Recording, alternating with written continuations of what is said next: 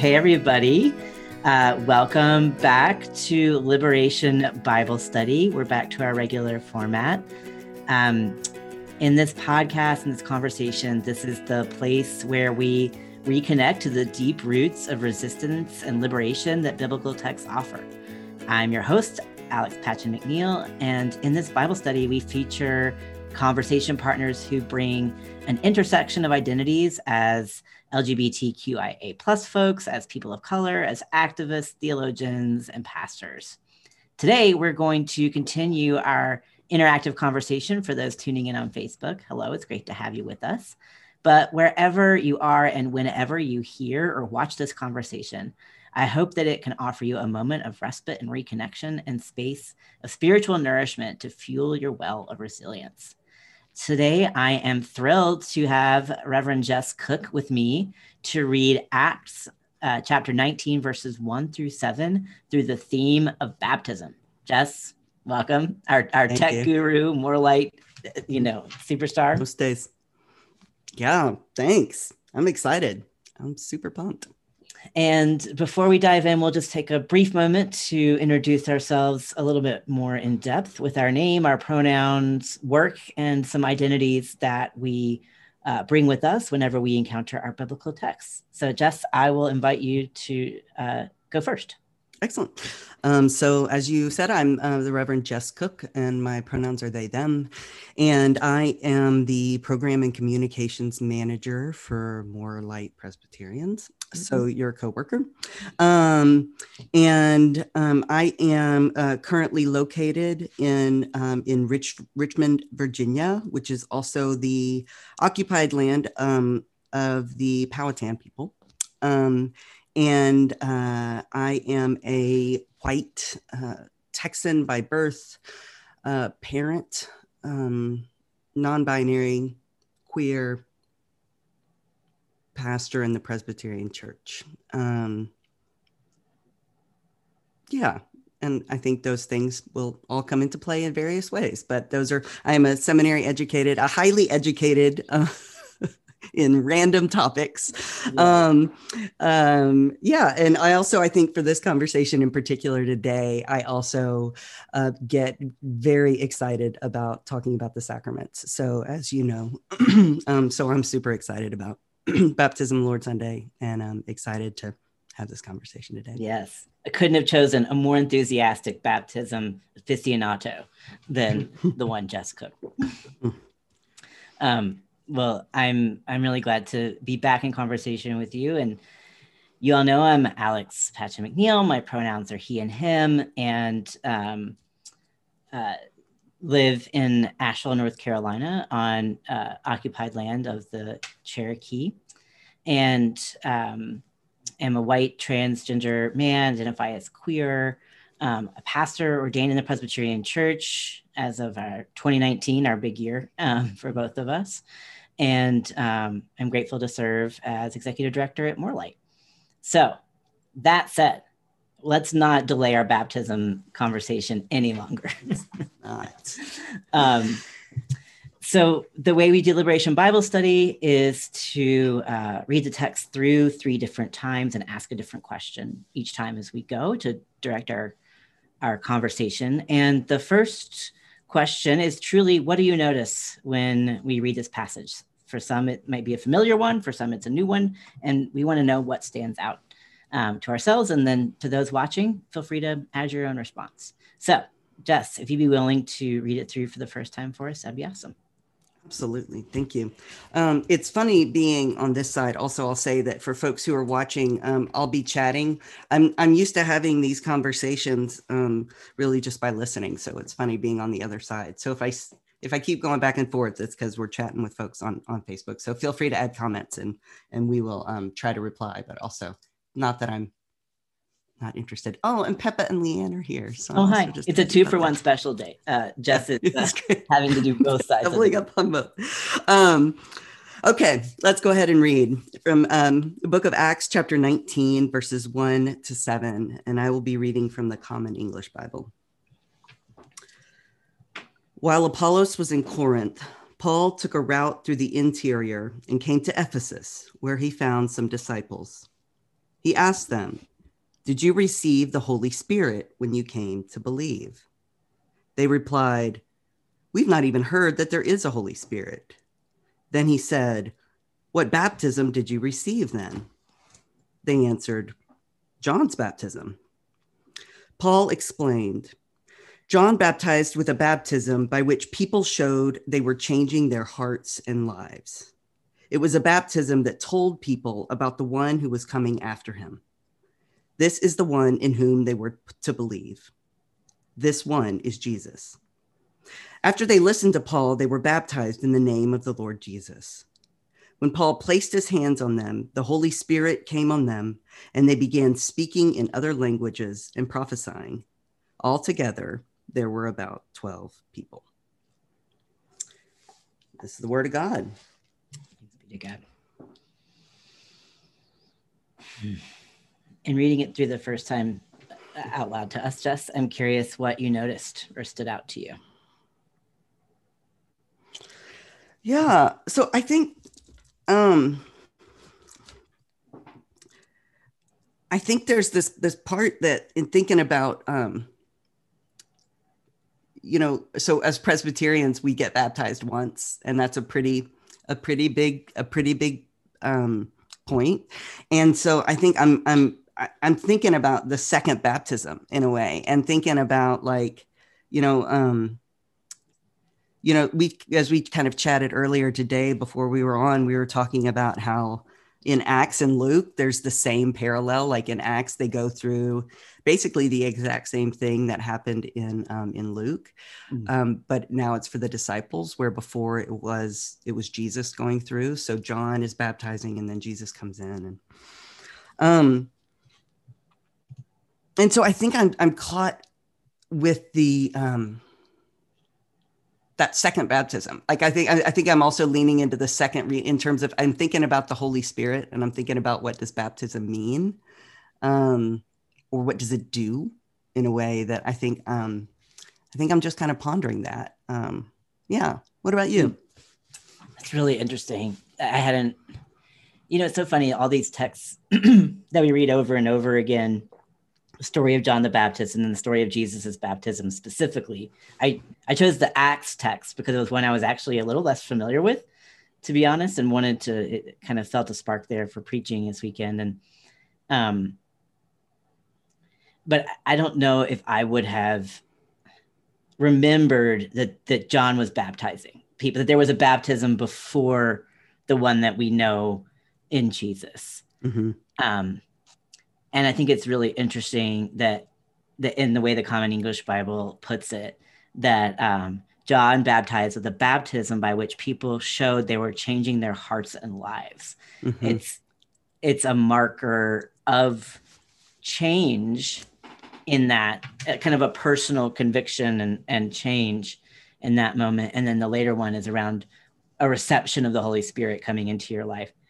And as you were talking about the two baptisms, I was really thinking about how many times we get asked for liturgy or rituals to help, particularly trans folks or people coming out, to recognize a new identity, a new way of being in the world, and why something like baptism feels like the right ritual for for that moment.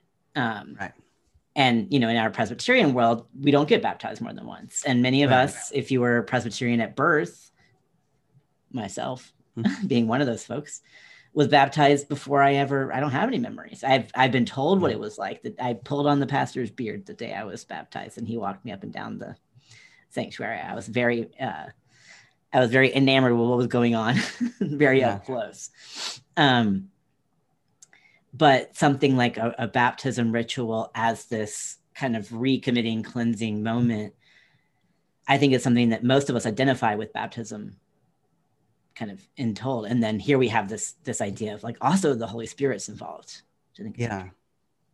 yeah well i think so. I think that's what i'm i'm sort of i'm sort of i, I think I'm, i realize i'm showing or, or realizing also my own ignorance um, of the depth of baptism as a as a jewish right or practice um, I, I realizing my and and how so I think I'm realizing my lack of lack of knowledge in that capacity, um, and I'm, I'm recognizing recognizing that in a big way right now and so i think i think i just want to name that like the historical context that that yeah. um i don't want to begin to speak to if i don't if I get, i'm just going to sound like a like an idiot and and cause disservice to a whole lot of conversations that need more time and energy so i think i just want to name that recognition that even just thinking about how how we understand baptism as as christians um and then even more specifically as presbyterians in a way that like let's just hold that context. Um because i think like um i think it's it's it's nudging against like so one of the things I love most, and the reason I think that I love sacrament so much, that I, I, I love talking about communion, I love talking about baptism, like on a, on a very very fundamental level, um, I really um, I am forgetful and like i forget all the time um, my worthiness and my belovedness in a way right? And so um, so grace i love this this this idea that with baptism as as presbyterians that that there is this love that is so abundantly given to us that it's there even when we don't have the capacity to recognize it. Like and that that's really powerful.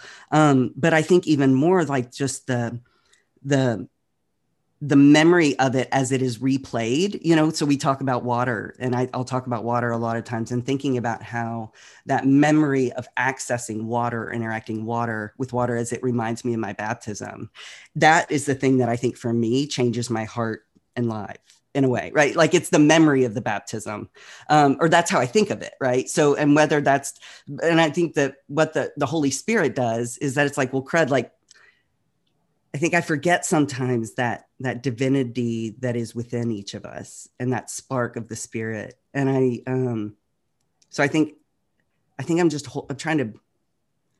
The spirit is so there, and I know that, but I think there's something powerful happening for me in, th- in thinking about that. Um, yeah, yeah, yeah. I, I I admitted to Jess earlier that I was like, I don't know if I remembered the Holy Spirit part of baptism either. I mean, to, I'm an educated person, but boy, I'm forgetful about my theological finer points. Although, yeah. when, as I was reading, I remember a song that my church used to sing at every baptism that had a line that said, baptized in water, sealed by the Spirit. Mm-hmm. And um, as a little reminder there, but I do think we focus a lot, we as Christians focus a lot on the forgiveness, the grace aspect mm-hmm. of baptism um, which is really important and and obviously um, I, I, think a very like fundamental part of our faith. But the idea that it also brings us into a an opportunity to to have the spirit be in, a part of our lives and um, enable us to also be evangelists or pro- prophets. Um,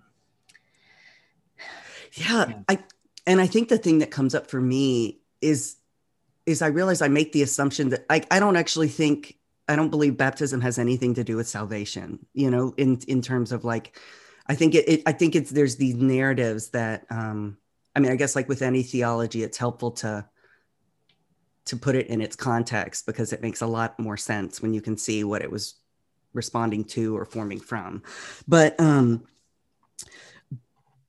but I kind of I the way I, I realize like I think the, the spirit is present in all of us anyway so so i think the thing is like what i'm i'm and this could i realize get into our second reading around like what's troubling me or or what's unsettling in a way because it's like i'm not sure because i think like i don't like if the is it the holy spirit that um like does she like does she like if she's always present within us what happens at baptism like I don't know that I've thought about. I think maybe I've, I've sort of missed the the metaphysical sort of something that can happen at baptism mm or communion. Right? I don't. Does that make sense? Like I'm not sure I'm articulating well enough, but like it's like well, isn't the spirit always there, and we do these acts, and they're, but. I, well, well, I was really. I maybe this will this will add to, but I was really struck by the line, and I continue to be struck by it. Is um, in verse two where the disciples replied to Paul. Um, We've not even heard there is a Holy Spirit. right. I yeah. love and we they're have, already doing ministry. They're doing all of that thing anyway, right? That's like, yeah.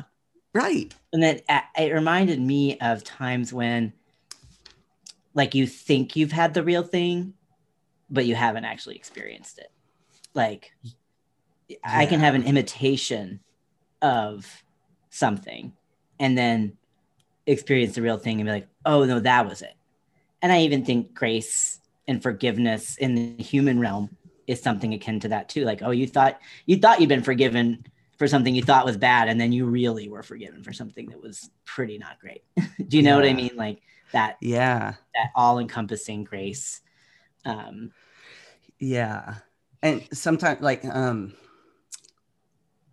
yeah so i've been um so this isn't a, a self sort of harming thing not intentionally but um but i've been whittling right? And i and and at times if i'm sitting with with my partner and I, in the evenings we'll sit together and um sit outside and sort of i'll whittle. She she does tarot cards. It's really lovely. But i cut myself sometimes and i'll go oh, and and she realized and i said at one point i said um i had sort of yelled or hollered about something else like oh crap something had happened and i realized that i actually respond a lot less when things are um greater harm, right? So it's like I've said, I, I bury the lead in whatever way, right? I know we've talked about this. Um, but I think in a similar way, in terms of grace, like thinking about how there are times when if I have done something hurtful to someone else and it's a little thing, right? If they get frustrated or call me out on it, I can way overreact in whatever way. Or if somebody has harmed me in mm-hmm. a little way, right? Even like cut me off in traffic or whatever. Right. But sometimes those greater those greater offenses are so hard to like even like engage with. I mean, I think it's like mm-hmm. thinking about where we are right now in the world.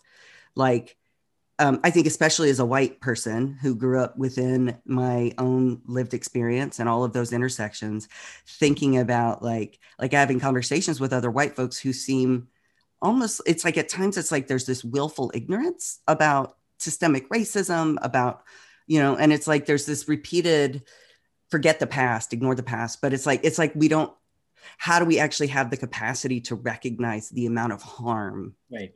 that like, that we in our bones have caused in a way, right? And if we can't get through to the grace, like if we can't actually name that and recognize it, then we're gonna we continue to be sort of buried by it in a way that and I think that comes in also here in that I think like thinking about the spirit as giving us that capacity to even go deeper because it's like that's where because I don't think there is a way to actually do that without right. something divine, you know? Um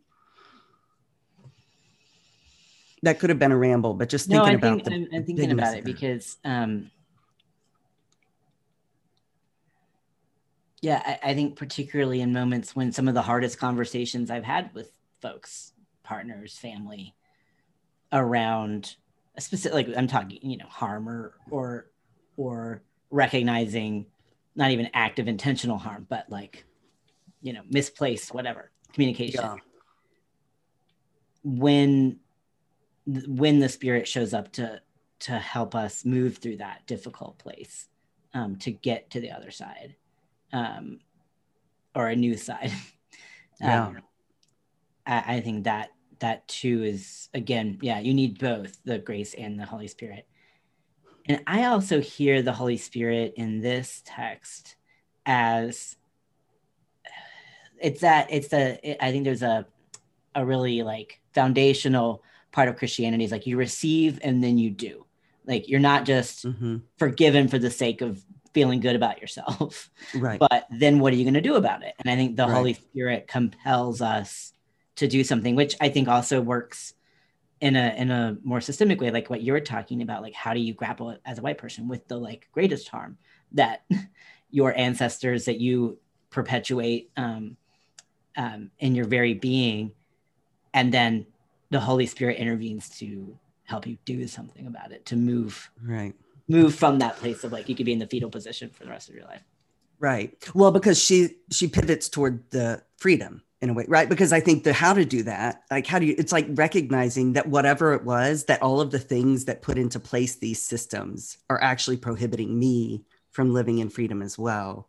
So it's not just to say it's a personal sort of thing, but to realize that like on the other side of the process, um, or even I would say through the process, moving through the process of recognizing um, um, culpability, right? Recognize, but I think also recognizing the ways in which these systems haven't served me either, right? I mean, in that way. So it's not, and then that's a that's a whole nuanced conversation of like, what is it that creates a a scenario where we lack as little empathy as we do these days, you know? And um, and so I think the spirit is actually like like that presence um it, it, draws us forward into into our own individual and collective freedom right? Into our individual and, and those have to come together because we can't experience one without the other.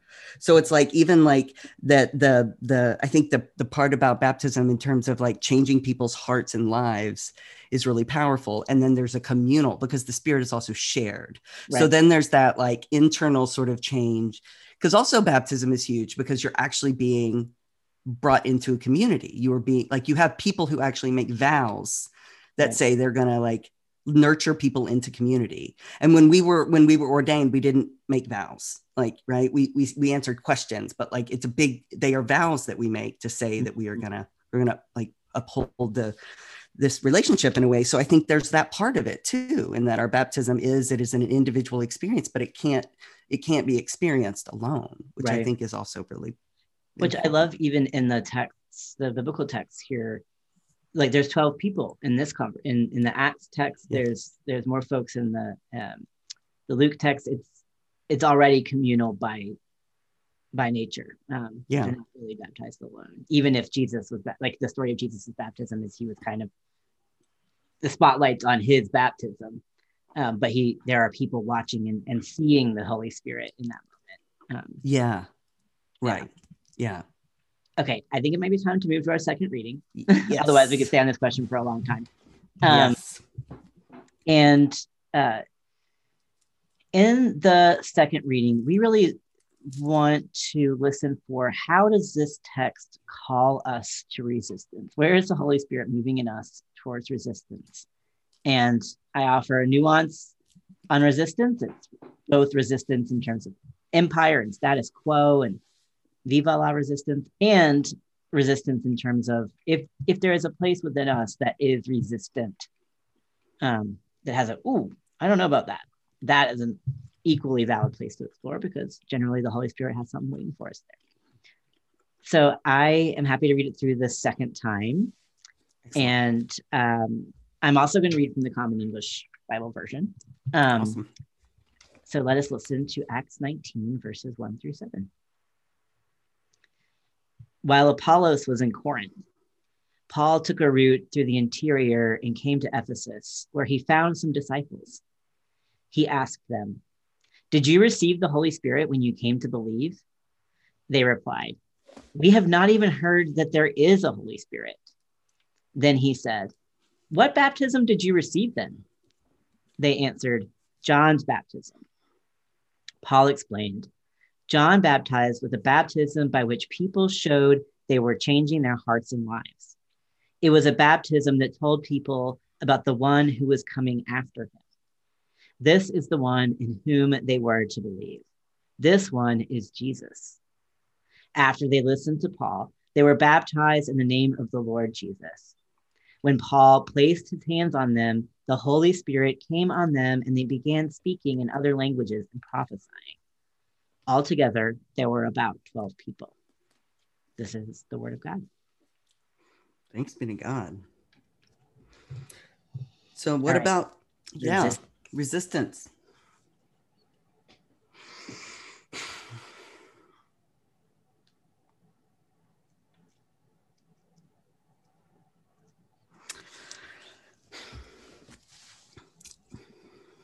I,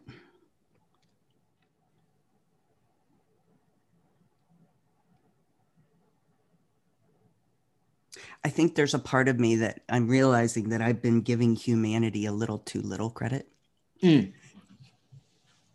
Go on. Um, well, I mean, you know, I, I, one of the things I love about Reformed theology is that, um, is that the most certain thing that you can sort of um, rely on humans to do is is to mess up.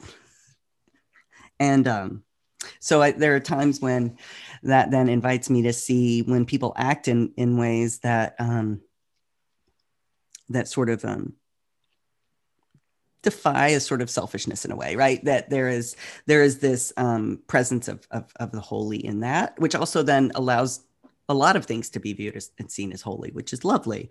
Mm. Um, you know, but even just thinking about like um, that that you know they had this baptism, which wasn't a Holy Spirit baptism. Like I'm struggling with that, you know, but they mm. they had been they had been preaching they had been carrying and, and assuming assumingly carrying a, a, a good word with that mm-hmm. um you know and um and i think i think it's the part of me that doesn't want this text to be caught up in the idea that baptism is invalid that certain kinds of baptism are not are not valid in a way mm-hmm. you know i mm-hmm. think there's that i think there's that part of me that like i'm, I'm struggling there because paul never says that right and also i think it's but it's interesting to me that paul makes such a big thing about um circumcision later where it's like no you do not have to do this this is not like if this is not part of your language then it's actually really problematic because you're just doing the things for the sake of doing them which is mm. empty.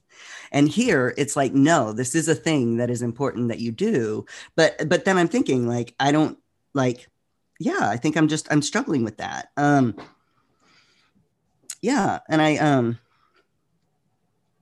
i also recognize that it's an invitation to sort of like this is also a memory of what happened at Pentecost. And it's like bringing them into that. And there's this way of how this includes, but I don't know. I think I'm just, I think I'm just trying to sit with that like discomfort around. Right.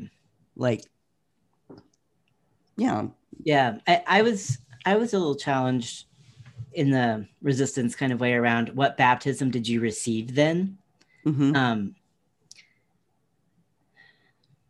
I think it's written in a neutral way, but fast forward to you know 2000 additional years of church history and the question of um, are you actually following the true christianity um, is a loaded one mm-hmm. and i think you know in doing a little prep for my sermon on um, sunday was really looking at you know one of the one of the themes between Luke and Acts is this idea that there is a one true Christianity. Like there is a one way.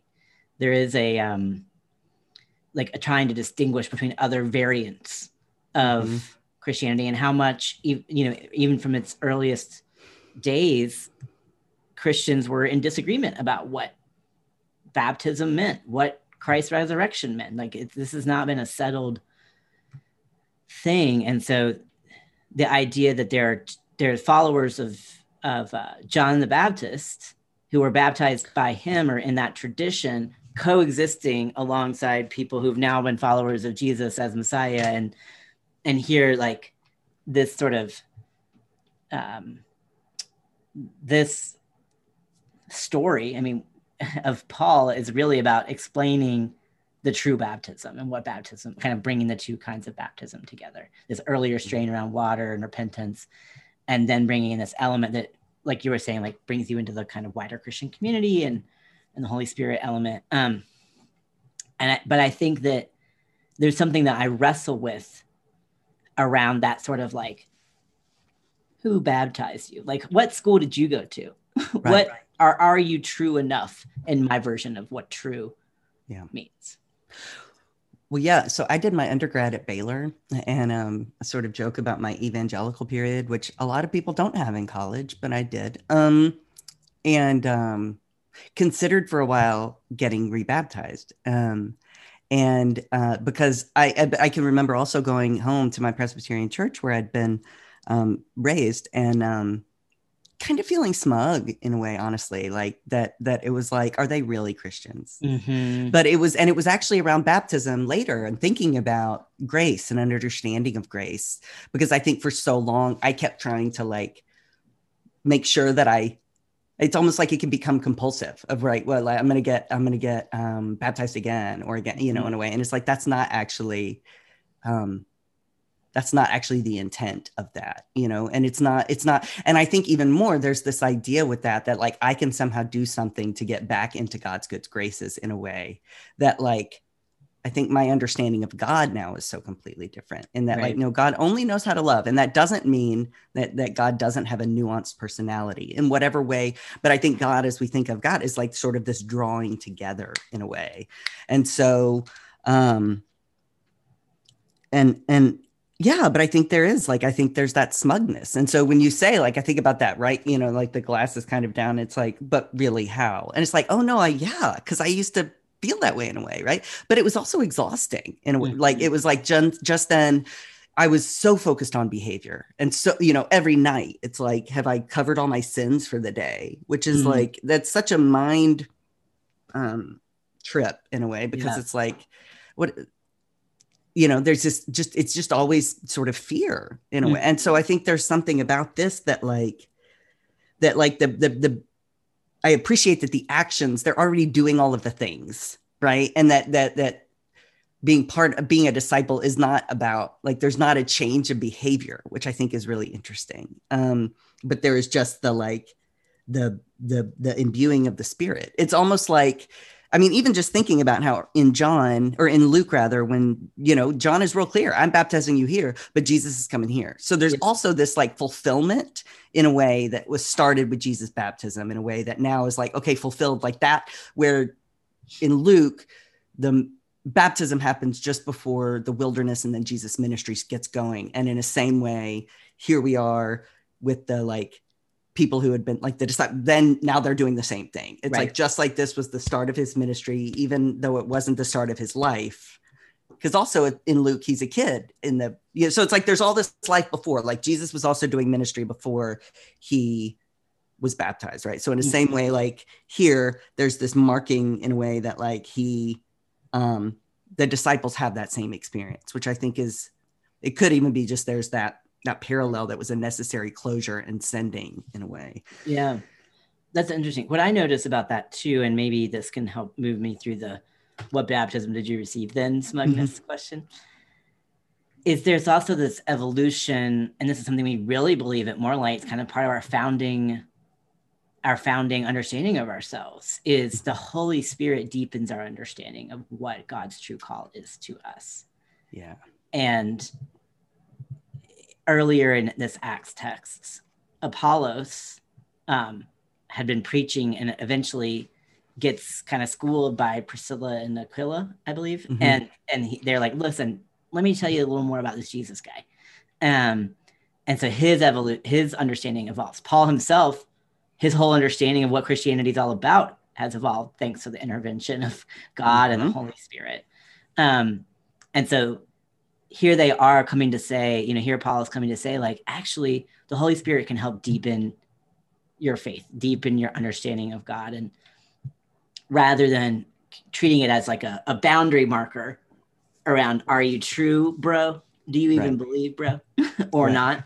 It's more Right. like, guess what? Like, adding this, adding this, understanding the Holy Spirit just brings it brings it all together. It, it brings your faith together. It'll it'll deepen your relationship with with your vocation. Um, so yeah so it is it is almost like a turning of the head in a way right of ours right? It is a um, um well like a compass or or, the, or a guide in a way. Um but so it's not is it it's not it's us and our it's us that changes in our perception and understanding. Kind of like um in um was it in in, in mark 2 with the story of jesus and the, the paralytic um, and who's on the mat and his friends carry him up the and put him through the roof and lower him down. And jesus says like you're good. You know he's like but i think that's one where he's like i don't i think that's the one. But he's basically he's like your sins are forgiven. And then he's like okay but then he heals him. And so Mm. it's like this healing is like okay we'll do this just so you know. But like that doesn't actually matter which i think is is also echoes what paul says at different points in his understanding of how our social location doesn't actually determine like okay wherever you are where you are like that stuff doesn't matter. Like what matters is is is god in a way. And he he doesn't over minimalize i mean he doesn't oversimplify it like that but um but it's like it's like that um it's like our perception changes or our awareness of something changes. Again like thinking about water like i mentioned earlier like how much does my understanding of water change if i think about it in in a way that is um a reminder an invitation to to remember my belovedness you know but also then after a while how much differently do i think about myself if i forget? Like i was in a, a meeting the other day with a group of people and i was going to tell them that like i'm learning to love time by myself because we were just talking about solitude and how i was talking about how it's been nice to i was grateful to have worked at more light for a couple of years before quarantine but even just to love time myself and i i had a freudian slip and i said you know i really love myself and i was like like well that just slipped out but i think that there's something about that process where like over and over again like the messages that we say are going to be the ones that stick yeah.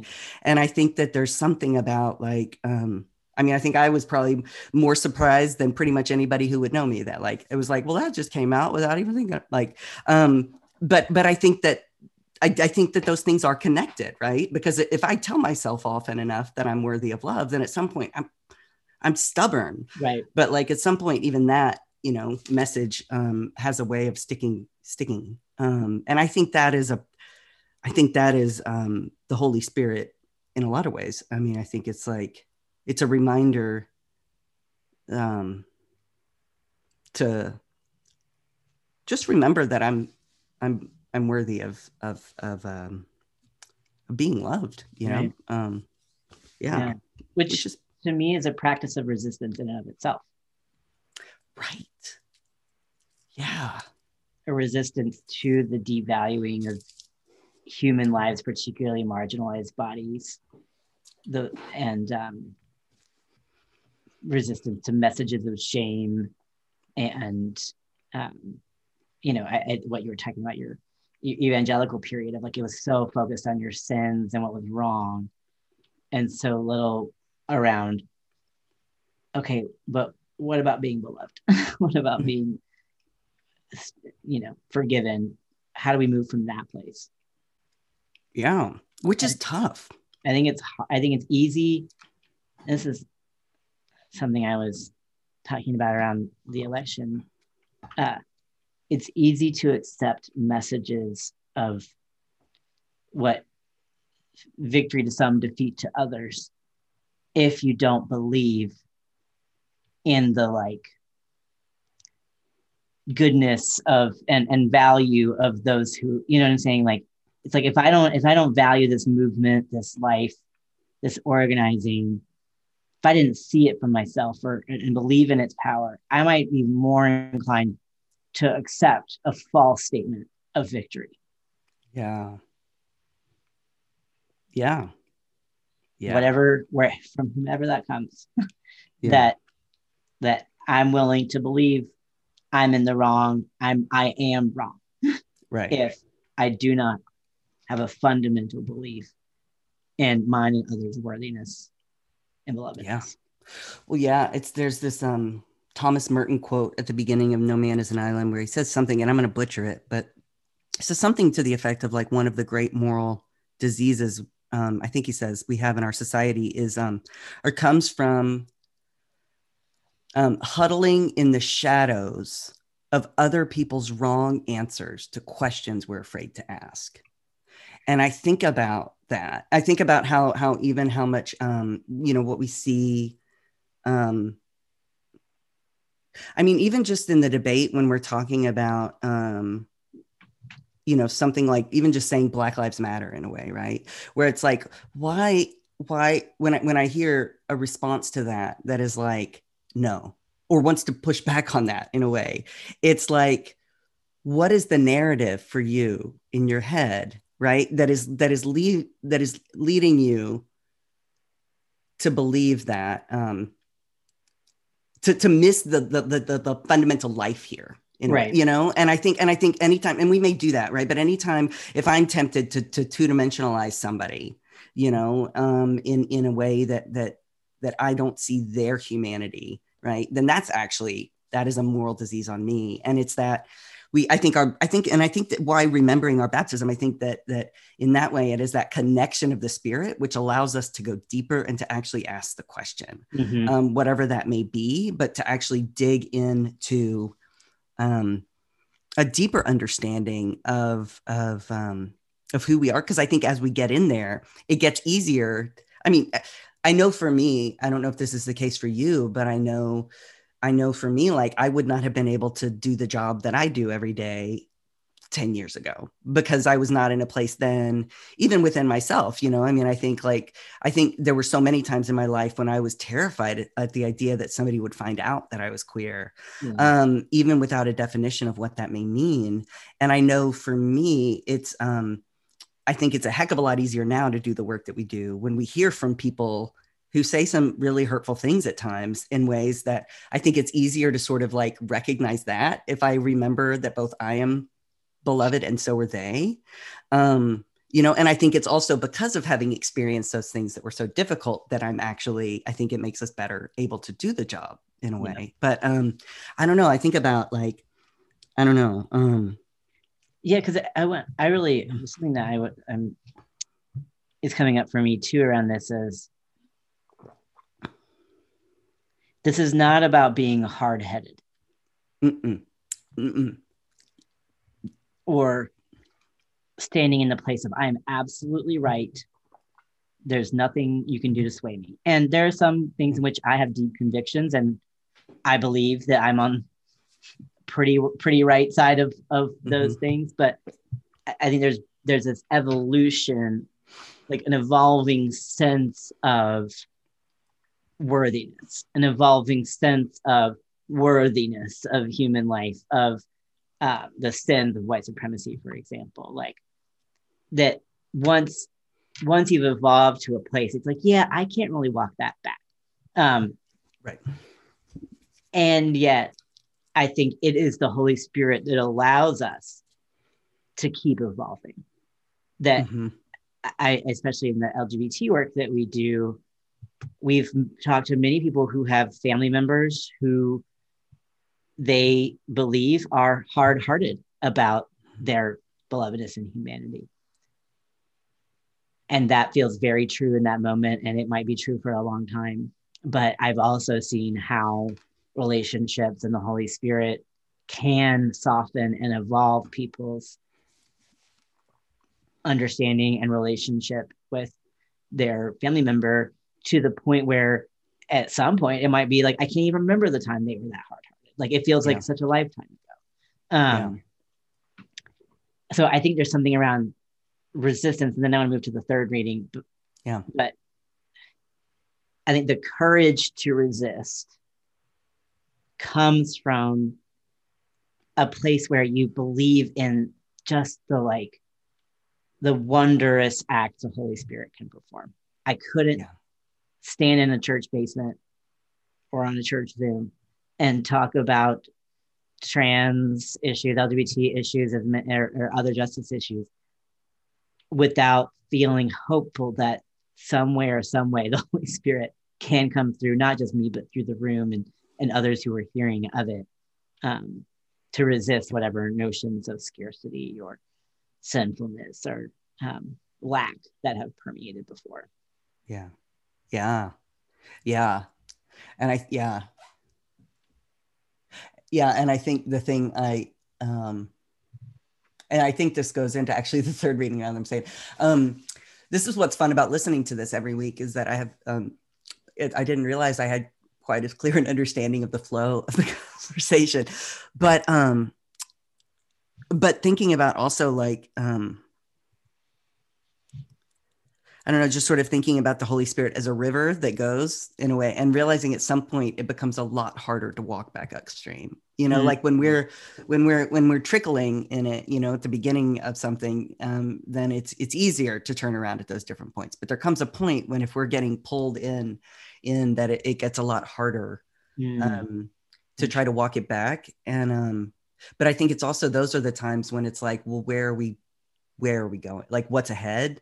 Because I think there are places where it's still like, ooh, I don't, I don't know. I'm not ready for that. You know, it's like, yeah. but I think there's the, but I think it definitely like that there is something for me at, at least that feels like as, as we get, it, it feels cumulative in a way, mm-hmm. you know, like, um, mm-hmm.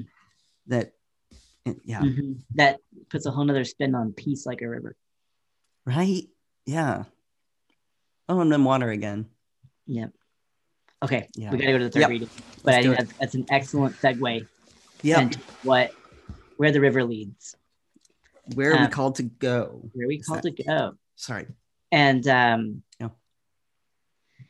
so, in that, in the third reading, we're going to listen for what vision for the work of liberation this text offers. And Jess will read it for the third time. Acts 19, verses 1 to 7. While Apollos was in Corinth, Paul took a route through the interior and came to Ephesus, where he found some disciples. He asked them, Did you receive the Holy Spirit when you came to believe? They replied, We've not even heard that there is a Holy Spirit. Then he said, What baptism did you receive then? They answered, John's baptism. Paul explained, John baptized with a baptism by which people showed they were changing their hearts and lives. It was a baptism that, oh, it was a baptism that told people about the one who was coming after him. This is the one in whom they were to believe. This one is Jesus. After they listened to Paul, they were baptized in the name of the Lord Jesus. When Paul placed his hands on them, the Holy Spirit came on came on them, and they began speaking in other languages and prophesying. All together, it's the word of the Lord. Lord. What did you see? So that it's so I, I got caught even just thinking about that there's a when you came to believe and then there's a baptism, right? But realizing that this baptism was the way that was an outward act.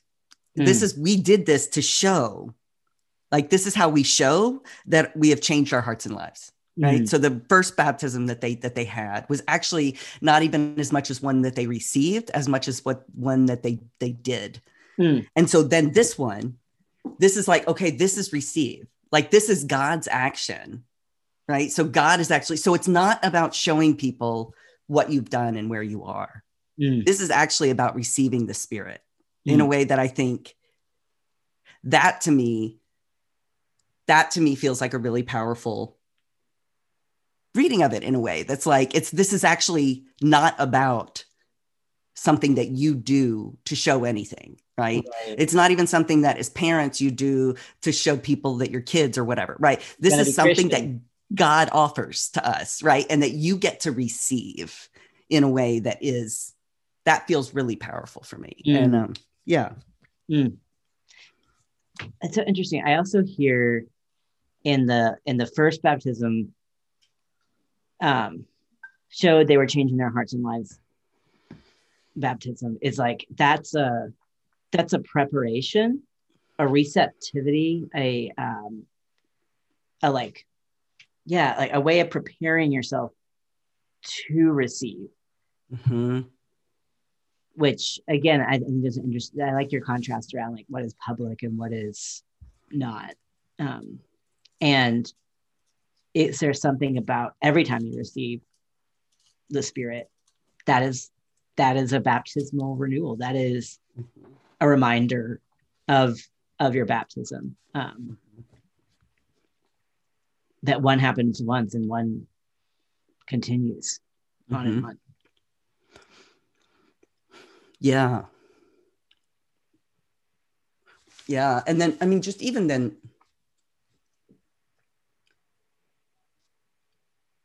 this feels like a gift to the disciples in a way.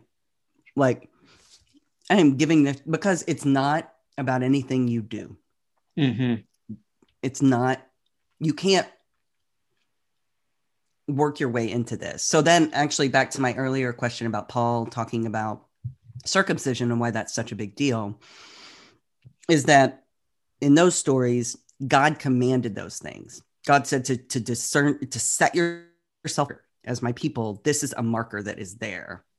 God said that. And that's, you know, we're here, God is also the initiator of the action. Mm. Right. And like in a way that I think is really powerful. That feels, um, and I think it that again, for me, in thinking about what does that go forward or even thinking about what does that mean you know as we talk about like the work of more light in particular ways and and we've been talking lately about what does 21 2021 mean you know and just talking about future planning and i think at some point or at some point just before we we broke for the holidays um you know, was talking about like you had mentioned something about cultivating joy, and I don't know how it came up, but I was like, what if we really did that? Like, what if we actually talked about like what is it to cultivate joy in mm-hmm. a way that's like the, the follow-up voice to me is like well, we can't do that like what does mm-hmm. that even mean and it's like well if not us then who like we do church stuff but like i don't even know what that means like what if we took our what if we actually took our um the the level of devotion that we have to doing the work of of anti-racism doing the work of of education doing the work of justice and what if we gave equal or even just a portion of that energy toward cultivating joy, right? Like, yeah. And I don't know, I feel like there's something about that that's also like the spirit is there. And and you know like and the spirit and like and the, and it is and the spirit's presence within and among us is God's gift to us in a way that like God is saying I I am I am within all of you, mm-hmm. you know, and um, and you can see that or not, because I think that's also a really important thing because it's like talking to that the people who are, you know, just sort of filled with hate in whatever way. Um, and that's not a partisan designation. Um, but it's like sometimes I just want to say, you know, like it's okay. Like, you mm-hmm. know, like have you ever seen somebody who's so filled with hate hear somebody tell them that they're loved? And it's like, mm-hmm um and i think this is an invitation to recognize that i think it's like um that like god this is this is this is the gift and um and god god god's every sort of sort of action um is in this pulling together and um that i think is really beautiful which yeah. i think the gift element like really ties into epiphany um this the season of of gifts and gift givers and and reception um, as as a way of kind of reception as a response to God's yeah. calling. Like I'm willing yeah. to receive as as a result of God's interaction in my life, which I think around the idea of cultivating more joy, joy is also there and all around. And I do think part of what it takes to experience joy, and this is not like cheap happiness, this is joy, is right. um, noticing it, is being receptive to it.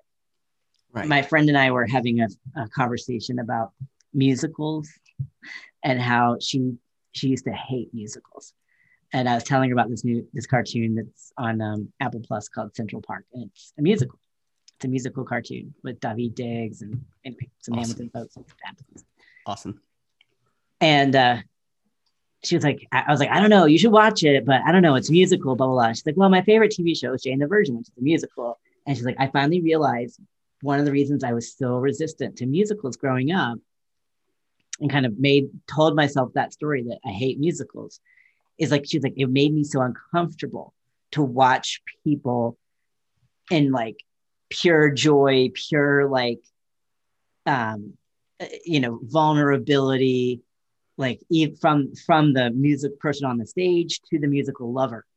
Um, you know, our mm. musical nerds from high school. Um, yeah.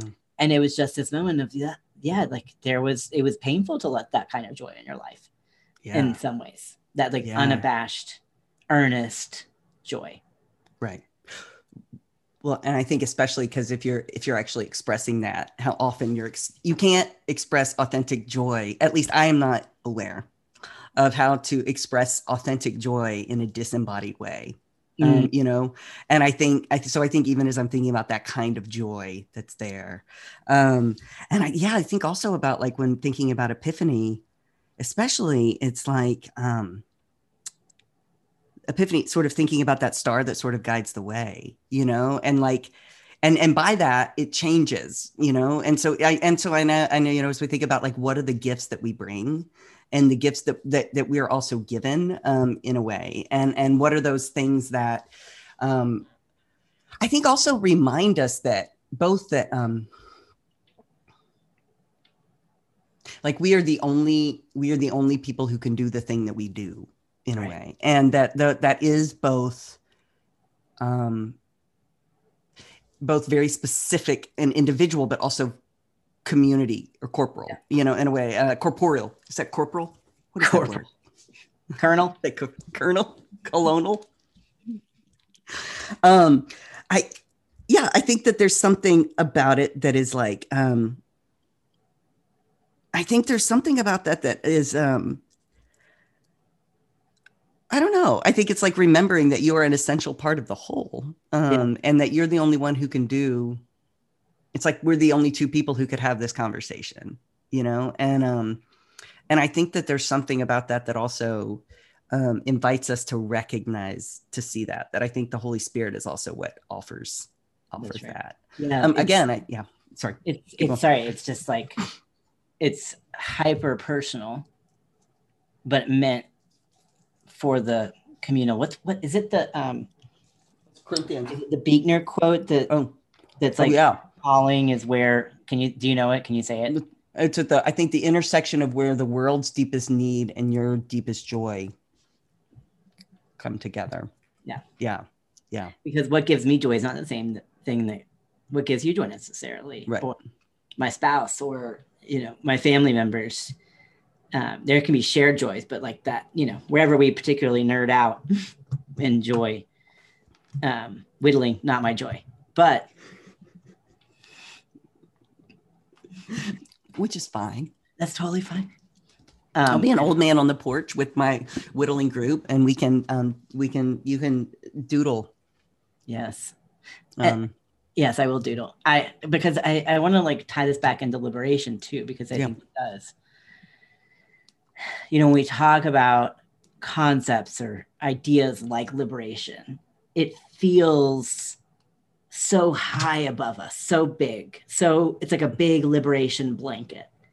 But mm-hmm. actually, I think of liberation in its realist sense, most realized sense, as the ability for every single person to connect their joy with the world's greatest need, to to have a life that is like full and whole um, without yeah. without fear without um, you know kind of scarcity et cetera et cetera. And liberation doesn't mean it looks the same for everybody that we're not we're not right. advocating for a world of sameness. It's right. actually a world of the most beautiful array of of diversity. Um, right. you think about, you know, I have a three color or four color rainbow behind me, but actually the prism that is color is so vast. And that's what we're advocating for. Right. Well, it's like we want the full garden. You know, we don't just want, you know, m- monkey grass. I don't know why monkey grass came to mind, but like we want the full, we want the full, we are invited to the full, to the fullness of, of abundance that's there. And, um, and sometimes that means that we can't make sense of other people's experiences. And sometimes that means that we can't make sense of other people. Um, and, and sometimes that means that we can't make sense of ourselves. But I think that, that there is something, I think profound in recognizing that like, God's gift and continued invitation to us is to be the fullness fullest versions of, of ourselves in a way that like and we and and and how do we know that we've done that or that we are living into that? Like i think it is essential in that like our relationship with our neighbor actually is evidence of that or can show us that you know? Um and i mean um you know like in in that like how do we um yeah. I mean, so it's not a self-serving thing. Right. If that makes sense. It's not like, oh, I'm living my best life and my I'm ignoring everything around me. For yeah. every for myself. Right. like right. Well the land. Right. Right. And it's like it's like that's also why that's also why um the notion of, of, of, of individual salvation gets really tricky, right? Because then we can ignore every single thing that is around us if we're only thinking about ourselves. And um and God is communal. I feel. Yeah. I mean, and God certainly the spirit, the spirit in this is like we can't experience her without without one another. Um, but yeah. yeah, so it yeah. And I think it's also keeping that imagination in realizing that no matter how much we could imagine, it is more abundant, um, and that it's also not going to look anything like we like we could imagine. Um, yeah. Which it's like um, Adrienne Maree Brown when we saw her at Engaging Race recently. Facing, Facing Race, thank you. Jeez. I had this great quote about we'll know that we have reached this point of like I don't know if she had said abundance or equity when every child born you know will have will have the opportunity to live a, a, a safe life and it's like we'll be provided for and it's like we got a ways to go right um and um and thinking about how that how that hits on so many different um things. Yeah. Just yeah yeah. Um yeah. Yeah i think that i think there's a caution and perhaps baptism helps remind us of this. There's a caution against such hyper individual focus like you were saying mm-hmm. that you lose the insight of the communal. And here in this text there's that individual turning of hearts. There's that communal um, experience. And the holy spirit is really about moving outwards into greater and greater um, realms of the community drawing the circle wider as it were. Um, right. and so it's it's less possible in looking at this definition of baptism to um, just kind of keep your blinders on in terms of that individual salvation yeah. piece. In if you're actually looking at baptism as it was defined here. Yeah. Yeah. Yeah. Yeah. Which again i think for the work of liberation is really important that it's it is no, there's no one definition of liberation. It is an evolving. Prism. Mm-hmm. um, that's the beauty of it. That mm-hmm. it's not fixed into into one concrete thing. So we we can work in multi dimensions for it. Uh, but i think a very yeah. stark metric of like every child can be safe is a pretty is a pretty valid one. And yeah i think there's lots of people's definitions of safety. And so that's an evolving. Yeah. Um, yeah yeah. So we're kind of getting to, yeah. to the end of our time. So i want to help us close out by thinking about what's one thing that we want to remember or take with us as a result of this conversation.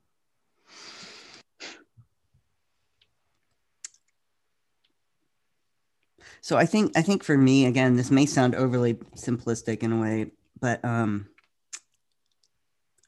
I think that point about God's action is gonna is something I want to be sure, like that it is uh, even in these acts, whatever they are, right? That there is a difference. Like, um, I think that the invitation to recognize that God is the God is is is is continuing to sort of make those offers in a way to sort of continuing to move toward, and that I can um, and that my invitation is to see that rather than um, I think to to see that in in as I understand myself and others, but I think even more just to recognize that like as I recognize myself. So this is not about these these these things to show other folks, right? That those things to show other folks um, are are those things should should be from that um, imbuing of the Holy Spirit, right? Mm. From the Spirit's presence, not from my own sort of self in mm. a hmm. way, um, or keeping that balance. But yeah, that um, I think mostly that God does the action. Um, uh, I think that is a helpful thing. Yeah. And I think I'll, I'll, I'll, build on that around God does the action, I can do the reception. Mm-hmm. Like, how can I yeah. best prepare my heart, mind, soul to receive the Holy Spirit when she comes? Mm-hmm. Because, boy, I can get locked into uh, thinking I know what I'm supposed to do or what I'm supposed to say and miss the moment that something lands on me to do or say or be that comes from beyond myself. Do you know what yeah. I'm saying? Like that yeah. that is so oh wow, that was a Holy Spirit moment. Um mm-hmm. and I think uh, we live in a world that demands certainty. Mm-hmm especially now as things are so uncertain. Yeah. And um, sometimes the best action I can take is to prepare myself to receive where I'm called to go or to. Yeah. Yeah. And to be aware of that. Yeah. Yeah. This Wow. has been lovely also. This has been Yeah. another another fabulous liberation Bible study. We have big plans to keep this going through the rest as, as long as we can do it. Um, Tuesdays at two o'clock. Next week we'll be back with Adrian White. Um, and just grateful for you, Jess, and all you do to help this keep going, both in conversation and all of the tech that goes in the back end of this. yeah hopefully we'll figure out the the kink that came up for today when we were trying to get not that no one is aware of that except us but that's great yeah um well thank you yeah it's been great i appreciate the conversation and i'm excited to to listen next week That's right. And Jess and, I'll be preaching this week, and we'll post where you might be able to hear us, whatever we come up with based on this conversation. So take care, y'all, and we'll see you next week. bye y'all